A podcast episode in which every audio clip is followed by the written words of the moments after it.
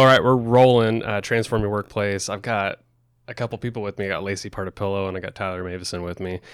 Lacey, one of your clients had forwarded something to you, and you you'd forwarded it to Tyler and I, and I, I thought it was fascinating. So there was in the email string there was a couple articles, and then there was a Google Doc, Yes. and I opened up that Google Doc. I was shocked. I don't know about what your reaction was, but I I saw a bunch of wage data, hmm basically crowdsourced from other people across the country.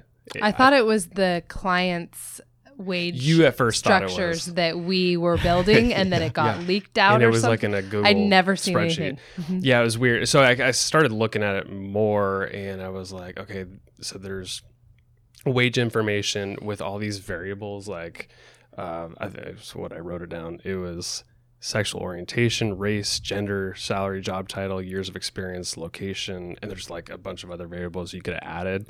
But I thought it was interesting. So what went through my mind, I'm like, okay, people are using this probably as a negotiating tool Right. um, Mhm. to to make wages more transparent. Like, hey, I'm an engineer over here in the Silicon Valley, and you're over in Boston. Are our wages comparable, Mhm. or even if like I'm another engineer in in San Francisco area, am I getting paid what an, an engineer of my caliber is getting paid? Right. So there's a lot of things that went through my head. I'm like, okay, employees typically don't have the information that the employer does, Mhm. Correct. so they're taking it into their own hands. It's Yeah. not illegal, is it? No, I No. mean it, it's it's your own personal data that you're putting out there. Right. So not and you illegal. can't stop employees from sharing wage information either. Correct. But I think kind of the the foundation behind this data is perception of job, what their job duties are, their job function, Mhm. which can create issues, especially with a data, like a spreadsheet like this, where you have a bunch of titles listed, but we don't know what their position's doing exactly for the organization. So it could be different. A design manager in one company could be completely different than a design manager in another company. One could manage people, one could not manage people, just processes. Mhm. And that leads to a, a variance in pay, which can give the improper impression that this position uh, commands a larger or you know lesser salary than it does. Right. It's not just the title. It really is what is the day to day work of that person. And and we're seeing a lot of inflated titles. So, Oh, yeah. you know, trying to attract somebody to come into your organization. So maybe we list it as a director title, but it doesn't have any direct reports and it's not actually managing a department. It's managing processes, like you Yeah, I'm, said. I'm glad you, Tyler. I'm glad you brought up the fact that it's it's about the duties and not just the title, because I think a lot of employees they would look at it like, and I do this sometimes too. Not not gonna lie, when I when I go on LinkedIn and I see like a post for a marketing director or VP of marketing role, and I'm like. 200 grand a year, baby. No, you know, something stupid like that. I'm like, see, see, Uh-huh. You're Yeah. not- People are doing that. people are doing that but it's looking at the title not the role so like Mhm. i've looked at the actual duties i'm like those aren't even the same as what i do now so like Mhm. how do you even compare them and i think you know uh, there's a risk in a spreadsheet like this where Sure. where employees are looking at it where they just don't understand what goes into some of these these actual wage surveys and job analysis Mhm.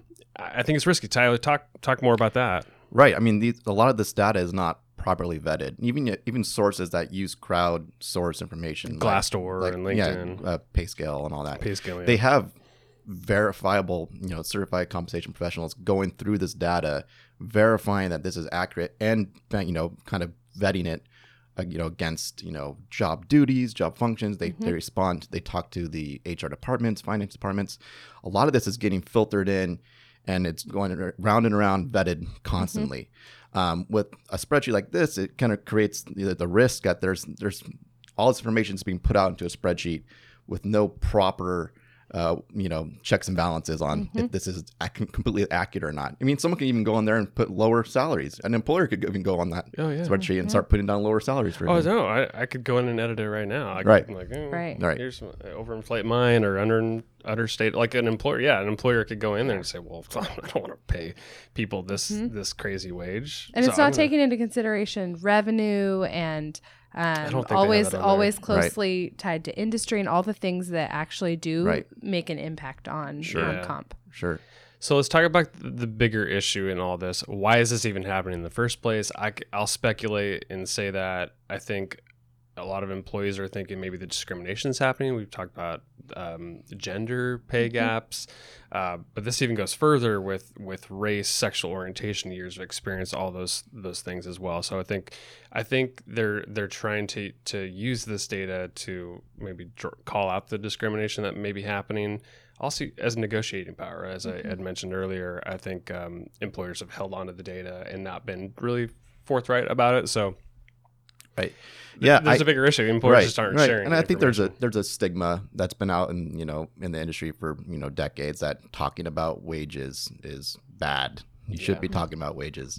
It's it should be kept close and personal. Mm-hmm. But I think that nowadays with pay and tr- pay transparency happening and occurring, I think there's the need for organizations to get in the forefront of how they're communicating compensation to get ahead of stuff like this Mm-hmm. and to also kind of you know project their compensation philosophy and compensation strategy to their employees and let them know that we do value and this is the kind of compensation structure that we have in place Yeah. and this is what it looks like and here's here's the projections that you can make through your Yeah. your position or either your department and showing that progression you know through an organization Mhm. naturally and i think it's just now wages are commi- becoming more commonplace now to talk about them just you know the, Yeah. the economy is, Everybody's talking is about it. the economy is, is good but you know a lot of you know a lot of the cost of living is higher and people Mhm. want more increased wages just to Mhm. kind of combat that so I, I also think that with the low unemployment rate, that the um, power is in employees' hands versus the employers at times, and so um, to be able to go to a document like this and have data and air quotes around the data, but data to go to your employer and say, "Hey, look, I'm maybe worth more than what you're paying me." And the employer's at a disadvantage because it's even more expensive to get the new talent in. We've talked about that Yeah. on the podcast before. So Mm-hmm. it's like maybe I'm going to do a little bit of an adjustment because it's going to cost me two times as much, maybe, to to get a new Right. person. And I'm glad we're bringing up this this subject. Uh, We're talking about a Google sheet that we ran across that was nationwide, right?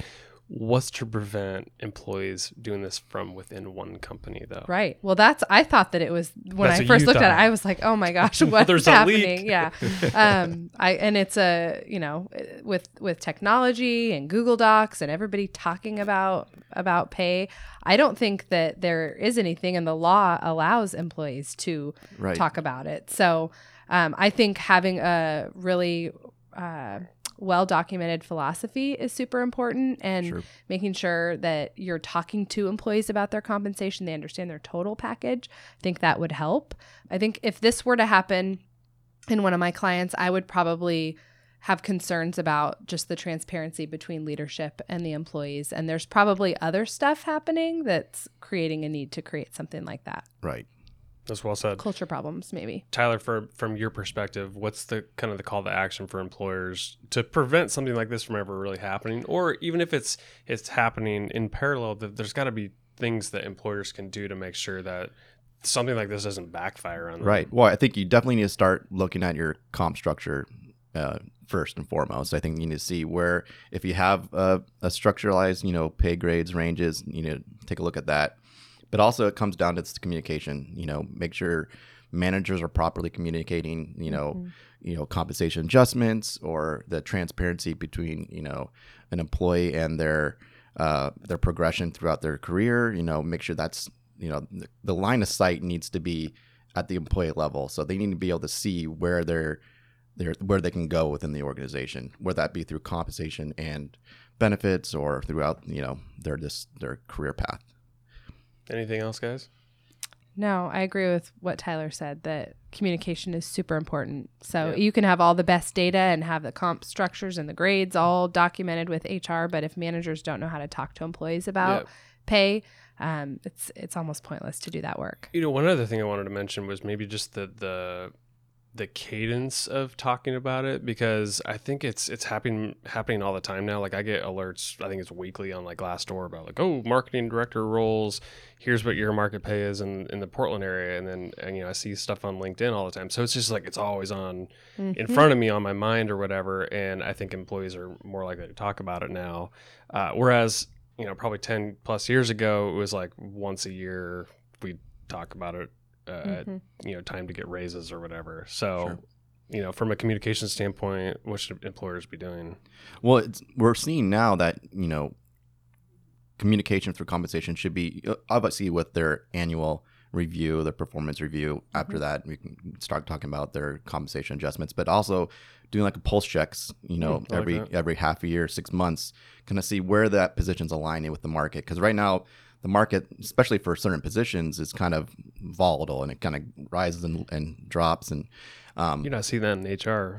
We are, and in, te- and, in and in tech, I mean, Tech- there's some where especially. it's by quarter even Right. that there's an, an adjustment that's significant. yeah, marketing, tech, engineers, all that are pretty Yeah. fastly, pretty volatile. So I mean, it's good to kind of, uh, in addition to the the annual review and the compensation uh, discussions that that that time, to do it, you know, on a six month take take a look at the positions at least on a six month basis. So- Good stuff, guys. Thanks for coming on the podcast. This is, Yeah. I think it's an important topic, so I'm glad we were able to just kind of quickly turn this around and have you both on. So, thanks, Lacey. Tyler. yeah, thank you. Thank you. See ya.